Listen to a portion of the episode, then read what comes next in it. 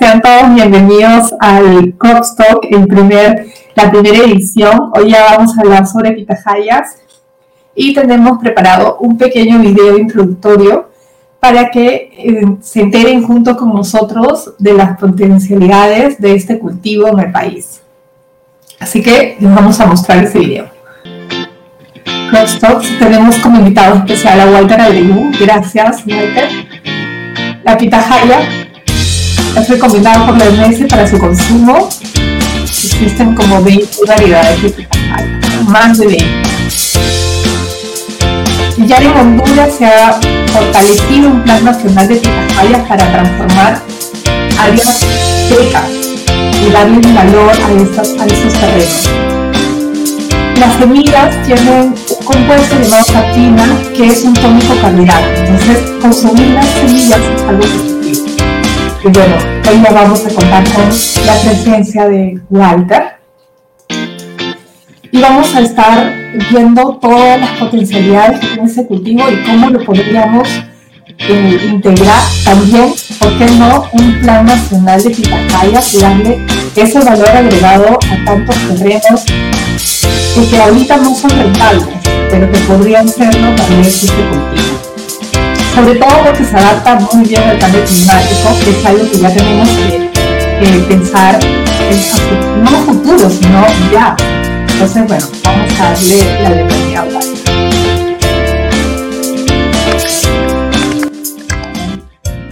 Hola Walter, buenas tardes. Gracias por, por aceptar esta entrevista. ¿Qué tal? Muy buenas tardes y gracias por la invitación a tu proyecto. Gracias, Walter. Bueno, Walter se encuentra en Guaral y bueno, nosotros en Lima, pero esperando muy pronto ir a Guaral para continuar con nuestros proyectos que tenemos en conjunto. Entonces, Walter, vamos a ver eh, la primera pregunta. La voy a poner en pantalla. Eh, ¿cómo iniciaste en la producción agrícola con este cultivo? O, con qué cultivo iniciaste? ¿Cuál, ha sido tu experiencia? Bueno, inicialmente, bueno, teníamos eh, lo que era mango y por no ser eh, ya rentable, pues cambiamos con otros cultivos alternativos que al, inicio empezamos con el kaki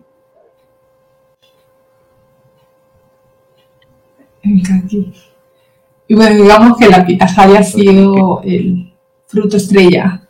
Exacto, ¿no? Entonces después que ya este, implementamos las instalaciones de, de Kaki, había que esperar pues de 3 a 4 años para la producción.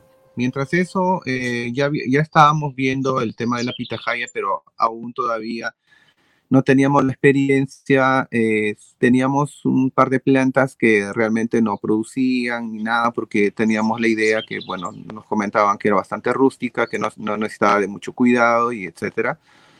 Y entonces eh, el problema después vino que, bueno, había que buscar pues las, los cladiodos para propagar, pero no, no había, no teníamos eh, todavía eh, variedades que realmente se conocieran, ¿no? Solamente teníamos un conocimiento que eran pues las, las amarillas, pero más no otras variedades, ¿no? Y bueno, de ahí fuimos este, trayendo de, de, varios lugares, también fuera del país, y así comenzamos, ¿no? Eh, instalar un poco como pruebas, pero al ver que comenzaron a producir después del primer año, entonces, este, ya entramos con más fuerza, ¿no? Eh, ya que los precios en los mercados pues, eran bastante llamativos, ¿no? Tanto como en el mercado internacional, que en uno de mis viajes yo logro este, ver en un supermercado y pues, pues, que los precios pues oscilan más o menos entre 8 dólares, ¿no? Una sola fruta, a un promedio de 400 gramos, ¿no? Entonces así que donde más nosotros más nada más iniciativa pues de entrar en este cultivo y comenzamos pues ya con fuerza y pusimos entre cultivos asociados entre, entre los caquis, ¿no? Entonces este porque como teníamos una densidad de 4x4 eh, en el centro pues teníamos que aprovecharlo ¿no? en ese momento, ¿no? Y realmente que bueno el caqui ya comenzó a producir, eh, no, eh, perdón, al, revés. la pitahaya pues comienza a producir y, los caquis todavía pues no, estaban recién comenzando, ¿no? Así es que fue una de las ventajas de, de, de la pitahaya y de esa manera pues comenzamos a crecer porque era, es una planta precoz y rápidamente pues este no había que esperar pues desde la floración como otros cultivos no esperar cuatro o cinco meses todavía después de la floración. Esto era al mes después de, la floración había que ya estar comenzando la cosecha no entonces fue eso que nos motivó más este a, a, incrementar más este lotes y, y bueno pues aquí estamos eh, ya ganando más experiencia buscando más variedades que el mercado pues este eh, pida no entonces a eso nos estamos enfocando actualmente no Sí, hay unas variedades que, bueno, ya hemos podido probar, justamente la de la foto, la roja que es muy rica. Em, ¿Y qué potencialidades le ves al cultivo? Es decir, para eh, en la zona costera, sobre todo, ¿qué es la experiencia que tú tienes? Bueno, es, bueno, una de las potencialidades es que eh, muchos ah, agricultores pequeños han podido, eh, con este proyecto, donde se, ha podido aprovechar pues en muchos lugares, ¿no? Incluso en los cerros, una zona este, desértica, pues prácticamente donde no, no, no crecía, ¿no? Porque una de las ventajas de, de, de, esta, de, esta, de esta planta es que no requiere de, un diámetro tan grande como otros frutales, ¿no? Que requiere, pues, este, que cada año van este, desarrollando las raíces y van ampliando, ¿no? Este no, ¿no? Este es un diámetro de 40 por 30 de profundidad. Tranquilamente pueden vivir los 10 años, 15 años, ¿no? Entonces, esa, esa es la ventaja de, de, de poder llevar a cualquier lugar, de cualquier tipo de suelo, y incorporando una buena materia orgánica, pues tranquilamente esa planta vive, ¿no? Es por eso que también se está cultivando en, bolsas de arándanos, en baldes de arándanos o hasta en baldes de, lo que se usa en, comercialmente en los mercados, también lo están reutilizando, ¿no? Eh, o en macetas, ¿no? Ya como otros países, pues como en España, la India, pues que ellos están, trabajando como tipo invernadero y trabajan pues con este tipo de material. Entonces, esa es una de las ventajas, ¿no? Que podemos adaptarlo a cualquier tipo de suelo, eh, podemos adaptar pues este, en varios tipos de climas que se pueden eh, poco a poco eh, se van aclimatando, ¿no? Entonces, lo que es en la costa, pues se está aprovechando todo tipo de lugares, ¿no? O sea, donde nadie tenía, este, nadie se apostaba por esos lugares, ¿no? Pero ahora actualmente pues ya están llenándose de pitahaya, ¿no? Ahora, eh, la ventaja de nosotros que estamos aquí en Costa, pues estamos cerca a los, a los mercados, ¿no? Tanto al aeropuerto, esa es una, una ventaja que nosotros tenemos, ¿no? Y después otro, otra ventaja de esto, pues que los precios pues, este, son 3, 5, 6, 7 más veces que otros frutales tradicionales que tenemos, ¿no? Como la mandarina o como el mango, ¿no? Que, que no actualmente ahorita para los pequeños agricultores no es rentable, ¿no? Y con este cultivo, pues sí, eh, uno que es más precoz, otro que los, los, eh, los precios son muy buenos, e, incluso durante la pandemia esta, esta fruta no ha bajado los precios, se ha mantenido siempre eh, entre 8 hasta 20 soles, ¿no? Siempre ha oscilado, no como otro producto como el kaki, que hemos tenido muchos problemas, que no hemos podido vender. Toda la primera pandemia que hemos pasado, pues prácticamente se ha votado casi un 80%, se votó los lotes. Y en este año que también que, que hemos también hemos tenido pérdida, ¿no? Pero con la pitahaya este, hemos tratado de poder este, equilibrar también el sustento de, mantenimiento del campo, ¿no? Aparte, yo siento que también responde a una necesidad del consumidor actual que está más enfocado en darle prioridad a su salud y a la alimentación y la pitahaya es una fruta que da muchos beneficios este, para la salud, que ya ha sido comprobado por la OMS. Entonces, como que toda esta situación te hace también más consciente de, tu propia nutrición ya actualmente. Sí, eh, los precios pues son tan altos, eh, incluso entra pues una cierta cantidad de, de Ecuador Aproximadamente unas 200 toneladas entran mensual, ¿no?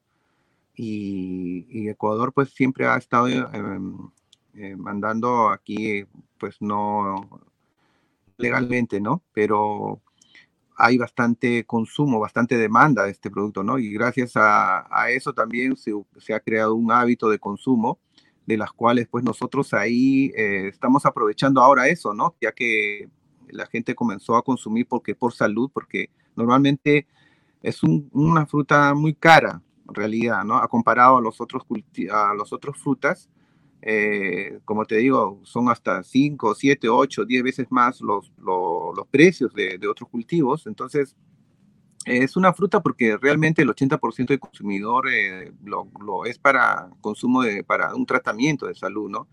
Y cada variedad pues, está segmentado para varios tipos de tratamiento, ¿no? Por ejemplo, las amarillas, eh, que hay, este, que ya estamos cultivando aquí en, el Perú, tanto como lo de, Ecuador, de Centro de Colombia, y también tenemos las amarillas nativas que existen ya acá en el Perú. Eh, ese es pues un, laxante natural eh, fuerte, ¿no? Entonces, este, eso está direccionado, por ejemplo, para los que tienen problemas de cálculos, ¿no? Y las rojas con las pulpas rojas o las pulpas fucsias, pues este, está segmentado, por ejemplo, para las personas que tienen gastritis, ¿no? Y las otras que son rojas con las pulpas blancas, que es la Sundatus, pues normalmente es para las personas que tienen anemia, tienen diabetes, ¿no? Por el grado BRICS que pueden consumir, porque el, de las amarillas oscila más o menos entre 18 y 22 grados BRICS, es bastante dulce, ¿no? Entonces una persona diabética no lo puede consumir, ¿no? Entonces, las variedades, pues casi, o sea, los, los tres colores que existen, ¿no? Bueno, esos, esos son, como digo, están segmentados para diferentes tipos de tratamiento, ¿no? Sí, bueno, pero bueno, también existen retos. ¿Y cuáles tú crees que serían los principales retos que hay que vencer para lograr que ese cultivo sea adoptado en zonas eh, de verdad secas? ¿Qué es lo que está faltando? ¿Qué faltaría por desarrollar o qué retos tiene el cultivo para imponerse, digamos, en esas zonas? No, como, como te comenté, eh, ya hay campos donde ya están instalados en los cerros, donde se está aprovechando, eh, pues en una zona inhóspita donde realmente no, no había para apostar en la agricultura, ¿no? Y, ahora, pues, este, como te comento, eh, hay, este, para ciertos este, cultivos requiere de un tipo de suelo, un tipo de pH, ¿no?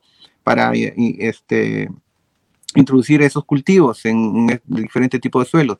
Pero como te comento, esta es una, um, una, planta que puede desarrollar pues, un diámetro de 40 y, lo puedes preparar con bastante materia orgánica y puedes cultivar en cualquier lugar, ¿no? Entonces, esa es una de las, de las ventajas de este cultivo, ¿no? Sé que estás desarrollando también proyectos de investigación. Estamos por ahí trabajando también juntos de repente lo que podemos hacer ahora, si es posible, nos puedes mostrar un poco este, tu, cultivo mientras de repente yo les voy comentando a, las personas que nos escuchan de qué forma estamos colaborando actualmente y también invitarlos a, investigar eh, sobre el cultivo. No sé si por ahí podemos hacer un paseo. Claro. Eh, ya pues esto, este proyecto pues habíamos iniciado antes de, de la pandemia y estábamos ya un grupo que habíamos estado trabajando, ¿no? Y sí, este, lo que ya ustedes estaban avanzando, pues yo lo estoy continuando, ¿no? Y para poder este, hacer un seguimiento de parte de ustedes también, ¿no? Bueno, mientras tanto, yo creo que les puedo comentar en lo que hemos estado haciendo en, en los cultivos de Walter, es la instalación de trampas cromáticas Primero, para identificar las plagas, porque es algo que está faltando. va a llegar un momento en que vamos a necesitar alzar data porque este cultivo nosotros sabemos de que va a ser una excelente opción para muchas personas. Pero cuando llegue ese momento se van a encontrar con la dificultad de que no hay mucha información levantada sobre las plagas asociadas al cultivo. Entonces, viendo ese, ese vacío de información es que establecimos un, un este plan de monitoreo donde la empresa y el productor trabajan juntos y la verdad es muy gratificante ver eh, la aceptación que, que, ha tenido para empezar con Walter. Ahí están viendo una trampa amarilla eh, que está haciendo su función eh, está capturando y también eso nos sirve a nosotros porque luego nosotros llevamos esas trampas y las llevamos al laboratorio para identificarlas. Eh, morfológicamente esperamos que este proyecto crezca para poderlo hacerlo de forma molecular también. Ahí está la trampa azul. Eh, los colores dependen mucho de, de la atracción que siente el insecto hacia diferentes rangos de colores. Entonces lo que tiene esa capacidad de quedarse adheridos es que tiene un adhesivo. Entonces lo que nosotros hacemos es simplemente luego cortar ese plástico y nos lo llevamos. Le colocamos un papel film este, y nos lo traemos para hacer el análisis. Y ya hemos tenido nuestros primeros datos preliminares. Coincidimos eh, con algunas plagas registradas en Colombia, eh, que están también presentes en costa, pero definitivamente se necesita hacer seguimiento en diferentes estadios del cultivo. Nosotros estuvimos en verano el año pasado. Eh, queremos continuar. Es algo que todo um, productor va a necesitar esa información para poderle dar un adecuado manejo necesitan esa información. Entonces, tenemos que trabajar todos juntos ahí, desde el agricultor mismo, de seguir implementando las trampas como está haciendo Walter. O sea, nosotros no necesitamos estar ahí, sabemos que Walter las va a mantener, eh, las va a continuar y, va a seguir reportando la información que para nosotros es el plástico, ¿sí? donde están adheridos los insectos, para hacer el conteo y la identificación. Entonces, encontrar un productor así, este, consciente, aparte este método no, contiene plaguicidas, y identificar un sector de, su cultivo en mantenerlo así, o sea que otro, no va a ingresarle otros factores de estudio, es un compromiso y, y ahí Walter lo está haciendo. Y bueno, también invitar a las universidades, porque nosotros donde hacemos todos esos análisis son con profesores de la Universidad Nacional Agraria y también la Universidad de Trujillo, que estamos también investigando sobre nemátodos en, en, esos cultivos. Así que aquí se necesita mucha investigación, saber qué plagas exactamente tiene el cultivo en la costa, porque va a ser diferente a lo que encontremos en selva entonces, cada región tiene que alzar su información para hacer un adecuado manejo y, ¿por qué no, llevar ese cultivo de forma orgánica en un futuro? ¿no? Para eso es un proceso de trabajo. Uno no decide ser orgánico de la noche a la mañana cuando no hay información de las plagas. Entonces, estamos haciendo el primer paso y el primer paso aquí con Walter. Y bueno, muy, muy satisfactorio trabajar con Walter. ya hemos estado dando nuestros primeros trabajos en congresos, eso es lo siguiente que le voy a preguntar a Walter, em, donde hemos compartido información con otros productores de pitahaya de otros países y nos ha interesado porque eh, encontramos coincidencias. Y, bueno, y lo que se viene, por ejemplo, si ustedes eh, eh, piensan exportar esto en Estados Unidos, Estados Unidos ya tiene una lista de plagas identificadas en variedades este, cultivadas en Perú. Entonces, tienen que mirar hacia un futuro, ¿no? Si es que quieren hacer una exportación, identificar qué plagas ya ellos están observando para ustedes desde el, el día cero que se decían por ese cultivo, ya ir pensando en el manejo de esas plagas. Entonces, ahí estamos trabajando con Walter. Ahí está regresando Walter. y estuve revisando la lista, eh, Walter, de las plagas que han identificado Estados Unidos en variedades peruanas. Y, es cierto que hay eh, es interesante ver la similitud que hay con otros países porque en conjunto podemos hacer proyectos de investigación si ambos tenemos los mismos dolores, ¿por qué no juntarnos y, compartir información?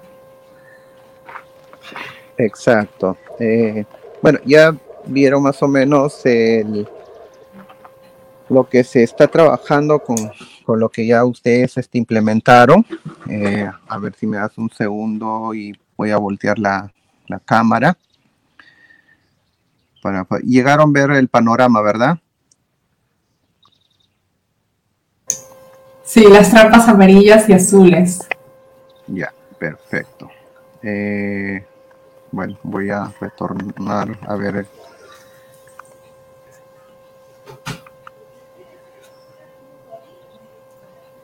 Bueno, ese es el proyecto de investigación. ahí está, entrar. Bien, listo. Bueno, ya se mostró de lo que ustedes este, nos dejaron acá, toda la muestra, cómo se, se teníamos que trabajar, los colores que teníamos que poner en distintos este, lugares, ¿no? Estratégicos para poder, ¿no? Esto, pues, en realidad nos ha ayudado mucho a nosotros para poder identificar las plagas realmente que nos, nos están afectando en el cultivo. Y, y, entonces ahí ya teníamos, si veíamos un índice que se está incrementando, pues inmediatamente ya teníamos que estar aplicando, ¿no? Entonces productos, pero aquí trabajamos, todavía no sacamos la certificación orgánica, pero trabajamos con productos que están certificados orgánicamente, ¿no? Y eso pues nos ayuda a nosotros a, a contribuir también, pues, este, llevar una armoniosa con el medio ambiente, ¿no? y gracias a ustedes, pues con este proyecto nos, nos, nos, ha facilitado bastante con estas trampas, pues a identificar y ver, pues este, antes que esta plaga pues nos afecte a un porcentaje alto, pues detectamos a tiempo y comenzamos pues ya a hacerle un tratamiento pues a la planta, ¿no? Para poder este, no nos puedan afectar, ¿no? Porque si anteriormente pues eh, era, no sé, no sabíamos en sí qué, plaga nos estaba atacando, y estábamos adivinando prácticamente y haciendo aplicaciones donde pues eso si no está eh, plenamente identificado pues mm, estás pues este subiendo tus costos de producción, ¿no? Exacto. Ya una vez conociéndolos uno puede tener un plan, un plan de manejo. Y lo bueno es que ya te estás adecuando, o sea, te estás adecuando hacia el orgánico y cuando llegue el momento Vas a estar súper alineado, Walter. Bueno, sí, eh, que esa es la idea, ya que es un pro, hay que también tener conciencia, porque si es una fruta que es para tratamiento por la salud, pues entonces sería algo ilógico que estemos este, trabajando lo convencional, ¿no? O sea, estaríamos contradiciendo lo que, a lo que a donde estamos este, enfocando, ¿no? ¿no? Que es para la salud, ¿no? Es por eso que también pues este, ya hay que tomar conciencia, claro que no es muy fácil porque orgánicamente pues tiene, todo es preventivo cuando tienes que utilizar mayor este, aplicaciones. Pero, ¿no? Comparado a lo convencional, ¿no? Pero yo creo que poco a poco mucha gente pues va a estar cambiando, pues sola, solos no podemos, como agricultores no vamos a poder, ¿no? Vamos a necesitar de gente profesional como ustedes de poder fusionar tanto como proyectistas, como universidades, ¿no? Involucrarse todo un grupo y de esa manera, pues, este, todos somos beneficiados, ¿no? Es como, yo he visto, he viajado a muchos países para ver el tema de las pitahayas y uno de lo que me ha gustado, por ejemplo, es de los de Brasil. Los agricultores, por ejemplo, trabajan con las universidades, ¿no? Pues claro, las universidades, pues, está subvencionado por el Estado, y, les dan todas las facilidades para que trabajen, ¿no? Entonces, ¿qué hacen los agricultores? Van con un problema, llevan sus plantas o llevan sus frutas o llevan algunas plagas que inmediatamente eh, ellos en laboratorio identifican y van al campo y hacen todo el desarrollo. Entonces, de esa manera, pues, este, todos eh, trabajan eh, unidos y de esa manera, pues, este, se puede salir adelante, ¿no? Porque realmente aquí nosotros no tenemos a dónde ir, ¿no? quieres ir a un laboratorio, pues a veces no, mucha gente no, no manda, ¿no? O sea, en sí tienes que mandar al laboratorio para, para saber exactamente qué es lo que tienes, tanto como enfermedades o tanto como en plagas, ¿no? De esa manera ya tus aplicaciones son más eficientes, ¿no? Sí, y la ventaja, o sea, que nosotros tenemos como investigadores es que la pitahaya es un cultivo donde la información que rescatemos va a ser única y definitivamente es una publicación para nosotros. Entonces, como investigadores también eso nos favorece y como estudiantes en formación en la agricultura también, porque siempre estás buscando temas de tesis que sean innovadores, que, que puedan ser fácilmente eh, puestos en práctica sus conocimientos y por eso también invitamos y siempre estamos en contacto con universidades. Entonces aquí es un ejemplo de trabajo colaborativo y si hay alumnos que, les interese investigación y por qué no un cultivo de alta demanda como la pitahaya. Así que se pueden poner en contacto con nosotros e integrarnos juntos en este proyecto. Y Walter, ¿cómo ves el darle valor agregado a la pitahaya? ¿Qué experiencias conoces? Mira, aquí prácticamente se aprovecha en todo. En otros países, por ejemplo, las, la, por ejemplo en Estados Unidos que he estado, eh, las flores lo deshidratan y lo, lo, venden como un mate, ¿no? Y, por ejemplo, ahora eh, las, las flores, antes de florear, ¿no? Eh, también los venden ¿no? Lo zancochan y es parecido, pues, como por ejemplo al, al brócoli, ¿no? Lo puedes, lo, lo zancochan de esa manera y lo consumen, ¿no? Lo usan en sopa. Incluso los brotes tiernos también hacen ensaladas, ¿no? Entonces, o sea, en esa parte, ¿no? Ahora, como fruta, ¿no? Hay muchos derivados ahora de, de, esta, esta fruta. En otros países, eh, pues ya hacen, por ejemplo, tenemos unas muestras que en mis viajes que voy recopilando encuentro por ejemplo, ya preparan, por ejemplo, este, cervezas, ¿no? Y, y este es, pues, son que utilizan, por ejemplo, de frutas que no han sido de un buen calibre, que no han sido, pues, de eh, muy maduras o que hayan tenido algún daño físico que no es para exportación, pues para eso se usa, ¿no?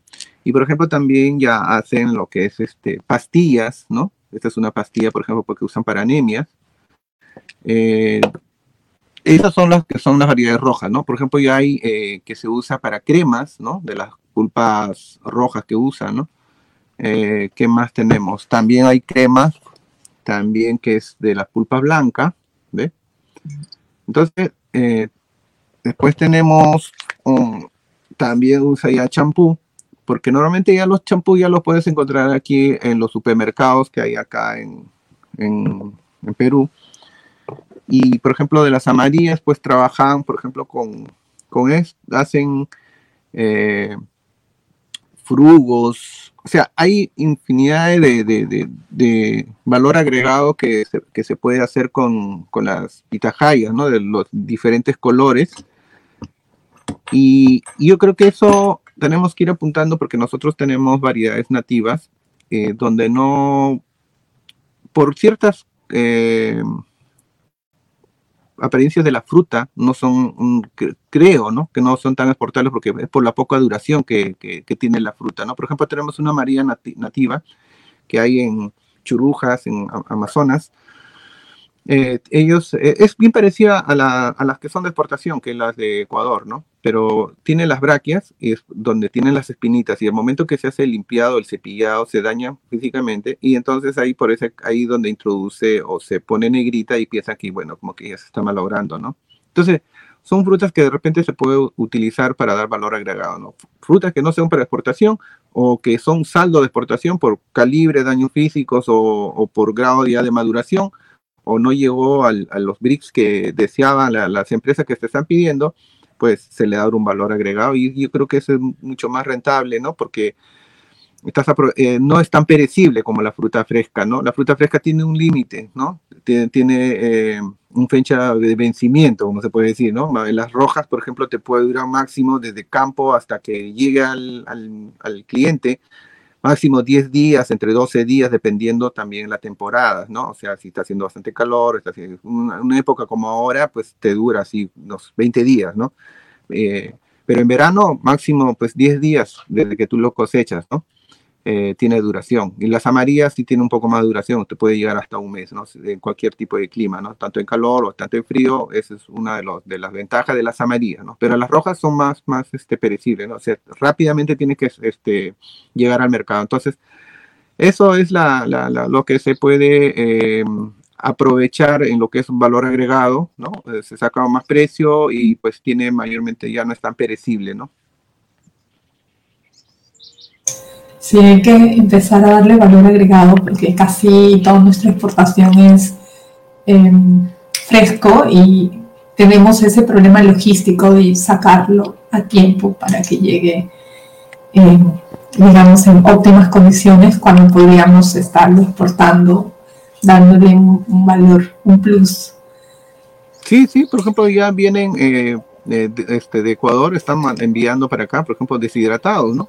Ya hay, este, sí, ya hay eh, tipo juelas, este, hay varios ya que están enviando por acá y la gente lo está consumiendo, ¿no? Pero ya también aquí en el Perú tenemos personas emprendedoras que ya están dándole un, un valor agregado, ¿no? Ya aquí en Huera, por ejemplo, ya producen yogur, ya están produciendo un poco de helados, ¿no? O sea, es cosa de otro mundo, solamente es tomar una eh, iniciativa. Iniciativa, ¿no? Así como que nosotros, ¿no? Hay mucha gente que, pues, este, la pitahaya, por ejemplo, yo he tenido un, de mi papá sus, amistades, las pitahayas lo tenían ahí en sus techos y, bueno, me dice, uy, esa es la pitahaya. Eh, yo no sabía que esta era la pitahaya que normalmente se está consumiendo, porque me dice, hace 30 años eso lo tenía mucho miedo a las frutas de comerlas porque le comenzaba a dar eh, un poquito del estómago y pensaba que les hacía mal, ¿no? Y pues no, no tomaban pues esa iniciativa, ¿no? Ese reto, ese riesgo, ¿no? Entonces hay pocos que iniciamos, ¿no? Aquí en Guaral, en otros departamentos, pues eh, los primeros que se inició, pues bueno, eh, otros amistades y, y mi persona, pues nos arriesgamos a este reto, ¿no? El, riesgo, ¿no? Entonces no sabíamos en sí, por ejemplo, acá eh, era algo loco, me decían la gente, las personas que entraban acá a la chacra, me dicen, ¿y eso qué estás, qué estás cultivando? O sea, ¿para qué sirve, no? O sea, como que no, no, no es que no, no, se conocía, pues, ¿no?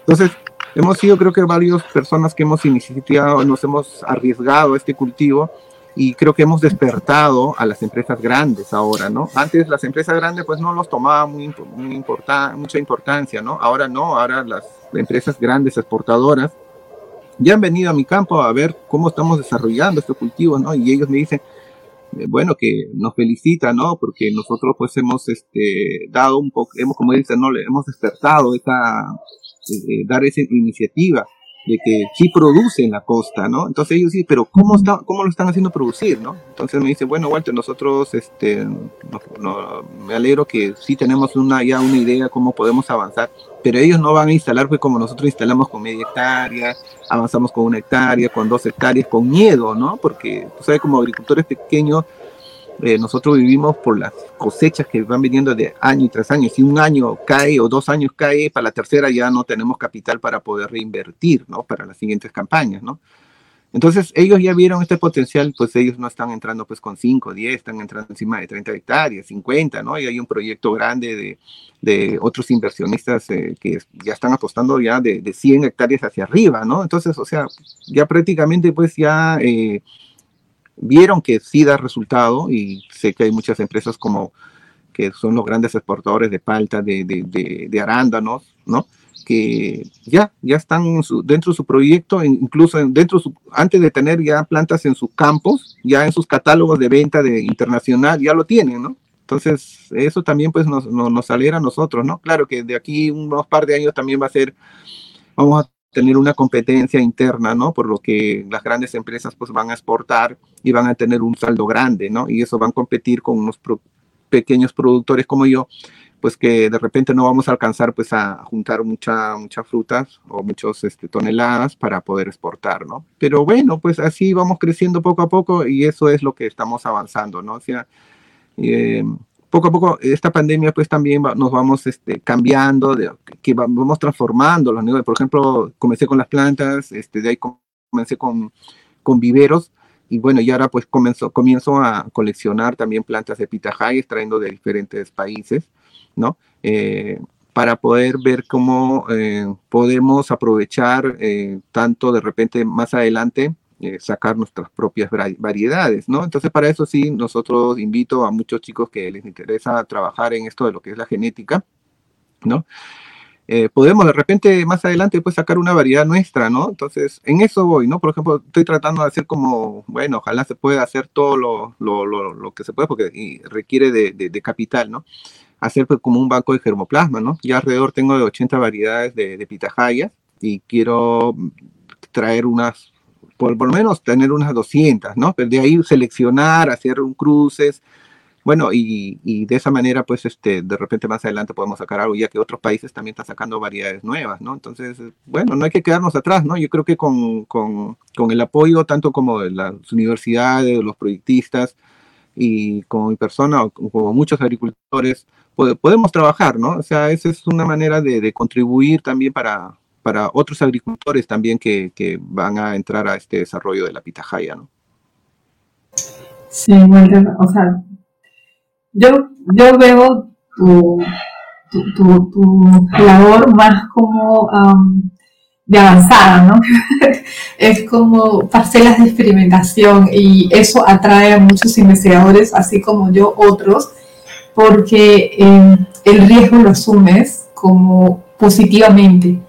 Y lo hemos asumido juntos también, porque nadie conocía sobre las plagas de pitahaya antes, eh, nadie había instalado monitoreo de, plagas y esperar de repente que la industria se mueva o haga un plan nacional para hacer esto recién es, estar sentado este, mientras el problema pueda estar ahí latente. Entonces, iniciando de la mano con las universidades, siento que es, el, es la fórmula, es la fórmula, porque eh, de otra forma esperar o sea, falta que uno dé el salto para que todos se comiencen a seguir. Ahora yo siento que con esto de, las pitahayas, eh, si lo seguimos impulsando, sí se puede hacer en un futuro un, plan nacional. Así, con locos que, que se atrevan a asumir el riesgo de hacer cosas diferentes, cosas nuevas. Y te deseo todos los éxitos. Cuenta con nosotros y con nuestra red de contactos en investigación este, ahora que sé que quieres trabajar germoplasma, esto, por ahí te paso unos contactos porque hay variedades de frutas que crecen en alturas que para nosotros es muy importante porque tienen eh, genes naturales de resistencia a plagas que de repente en zonas altamente cultivables ya se han perdido. Entonces, eh, por ahí se puede hacer investigación si tenemos especies nativas de pitahaya, ver eh, molecularmente qué características tiene y comenzar a hacer estos cruces, ¿no? Ver si hay una, una posibilidad de generar una variedad diferente para el Perú, o sea, que se adapten a condiciones propias, sería ideal. Sí, eh, aquí por ejemplo uno de los problemas que tenemos son los nematodes y vamos identificando variedades que son tal más resistentes. Eh, ya tenemos una, un datus que hemos encontrado que es bastante resistente. Bueno, les ataca, pero no les, les afecta un 30%, 20%, ¿no? No es como las otras variedades que si tú no lo controlas te puede, te puede eliminar la planta, al 100% te, te puede dañar, ¿no?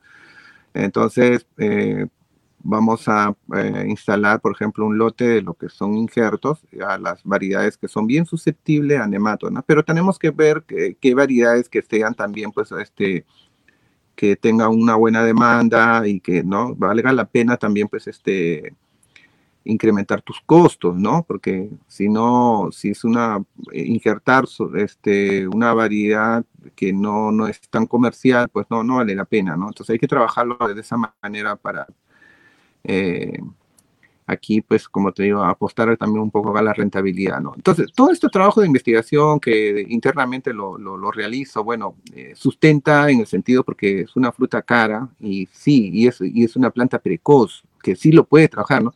El resultado lo ves a corto plazo, no es como otros frutales, pues, que tienes que esperar que que su primera cosecha sea al tercer año, al cuarto año, y vemos a ver qué va a salir por allá, ¿no? O sea, espera cuatro años y ver dos años más de investigación son siete años y ya pues estamos avanzando también las edades, ¿no? O sea, hay, que correrlo a esto, ¿no? Y, lo que nos permite decir las pitahayas es que es rápido, ¿no? Yo traigo una, una, cantidad de variedades y el próximo año yo sé que ya que voy a estar cosechando y voy a poder saber qué es lo que puedo hacer con esas variedades, si me sirve o no me sirve, o el resto entran como colección, ¿no? Entonces, porque cada, cada, cada planta de pitahaya debe tener para varias cosas, ¿no? Eh, varían sus, sus, este, sus valores nutricionales, ¿no? Por ejemplo, hay una roja que, que con, con el apoyo de ustedes y con las universidades también, pues este, he encontrado eh, una variedad que es este, una morada con una pulpa fucsia, ¿no? Y la verdad que eh, comparado a otras variedades que, he consumido es la más agradable, ¿no? Bueno, también va a depender del, gusto, ¿no? El, de paladar de cada quien es diferente, ¿no? Pero parece que eh, sería una, una variedad que, que, más adelante podemos como se puede decir, ¿no? Una pitahaya de bandera, pues, ¿no? Porque la verdad que las flores son bastante aromáticas, ¿no? Eh, son perfumadas, parecen unas orquídeas, ¿no? O pues las orquídeas perfumadas, o como las vainillas. Y el sabor también se asemeja así, a ese sabor, ¿no? Como una vainilla con coco, ¿no? Entonces yo creo que ahí va a ser este, un bonito proyecto trabajar con, con esa variedad, ¿no? Sí, Walter, estemos en contacto. Este, sabes que aquí la investigación es algo que se tiene que valorar porque nos va a hacer, como dices tú, tener productos de bandera, que nos logremos destacar de Ecuador, de Colombia. somos amigos, pero también tenemos que destacarnos, darle valor agregado, sacar nuestro propio sello. Bueno, Walter, muchísimas gracias. No sé si el público que nos está ahorita conectados tiene alguna pregunta. En todo caso, este, ¿cómo te encontramos, Walter? ¿Cómo, si, quiere, si hay gente que quiere conocer tu cultivo, cómo lo llevas, quiere ver in situ cómo llevas el cultivo, cómo se ponen en contacto contigo? Bien, mira, nosotros estamos ubicados en la ciudad de Guaral, eh, a, a 20 minutos de la ciudad. ¿no? Esto es, eh, le llaman Lomas de Granados. Es un pequeño mini Lachay, ¿no? O sea, ahorita está un poquito nublado, ¿no? Pero tenemos a, los costados, eh, está actualmente puesto, parece una alfombra, ¿no? Y, aquí tenemos dos microclimas aquí en mi campo, ¿no? Es algo que mm, tengo un beneficio aquí, donde estoy trabajando en ese, que una se me adelante y otra que se me atrasa. Entonces, eh, los cultivos que tengo aquí, ¿no? Entonces, eh, también me pueden ubicar a este número que es el 941-754-763 o nos pueden encontrar en el, en el Facebook como Fundos Pitahaya Sabregú. Y googlean, pues inmediatamente les vota aquí para la dirección que estamos, ¿no? O sea, estamos bastante cerca y invitamos a todas las personas pues, que están interesadas en eh, iniciar en este proyecto, tanto para cultivo, tanto como para investigación, para tesis, o bueno, o quieran conocer, pues aquí se, se, les invita y se les va a recibir aquí y mostrar todo lo que estamos trabajando con diferentes tipos de cultivos este, no tradicionales, porque estoy implementando otros, otros cultivos también, ¿no? Que más adelante acá eh, como, como te comentaba, eh, ser un banco de germoplasma no solamente de pitahaya, sino de otras plantas exóticas, ¿no? Que ya estamos introduciendo, ¿no? Tenemos los jackfruit, tenemos longan, lichi, rambutanes, los dátiles, los macadamias, eh, o sea, infinidad de, de, poco a poco tenerlo y bueno, de acá a unos cinco años, pues vamos a tener aquí una diversidad de, de plantas exóticas y para degustar, ¿no? Genial, Walter. Bueno, gracias por tu tiempo, Walter. Ya estaremos visitándote, ya este, estamos coordinando en septiembre, retomamos con fuerza, Walter. Este, me alegra que estés continuando con el, con, el monitoreo, ya vamos a ir a ver cómo van eh, las trampas por ahí y seguimos, seguimos, Walter. Y más bien invitamos a si, son estudiantes, si también son investigadores, eh, a sumarse a un equipo, tenemos que conocer las plagas primero para después pensar en el manejo, en el mejor manejo para tenerlo siempre a raya, estas, estas plagas, de la mejor manera, ¿no? con información. Eh, muchísimas gracias, Walter. Eh, que tengas un, bonito fin de semana, estamos en contacto. Sí, siempre adelante, y yo sé que lo vas a lograr y lo que podamos ayudar, ahí, ahí estamos. Bien, una vez más, muchas gracias por la invitación y bueno, eh, esperamos ya el próximo mes continuar con el proyecto y yo creo que esto va a ser beneficioso para, para los estudiantes, para muchos agricultores, ¿no? Y para empresas que, que, quieren iniciar, bueno, al menos ya aquí tenemos una base, ¿no? Y ya podemos poco a poco ir avanzando más, ¿no? Muchas gracias por, por todo. Gracias a ti, Walter. Nos inspira a encontrar productores así que se arriesguen con nosotros. vamos a generar información para todos. Esto es para todos los productores de pitahaya. Van a tener información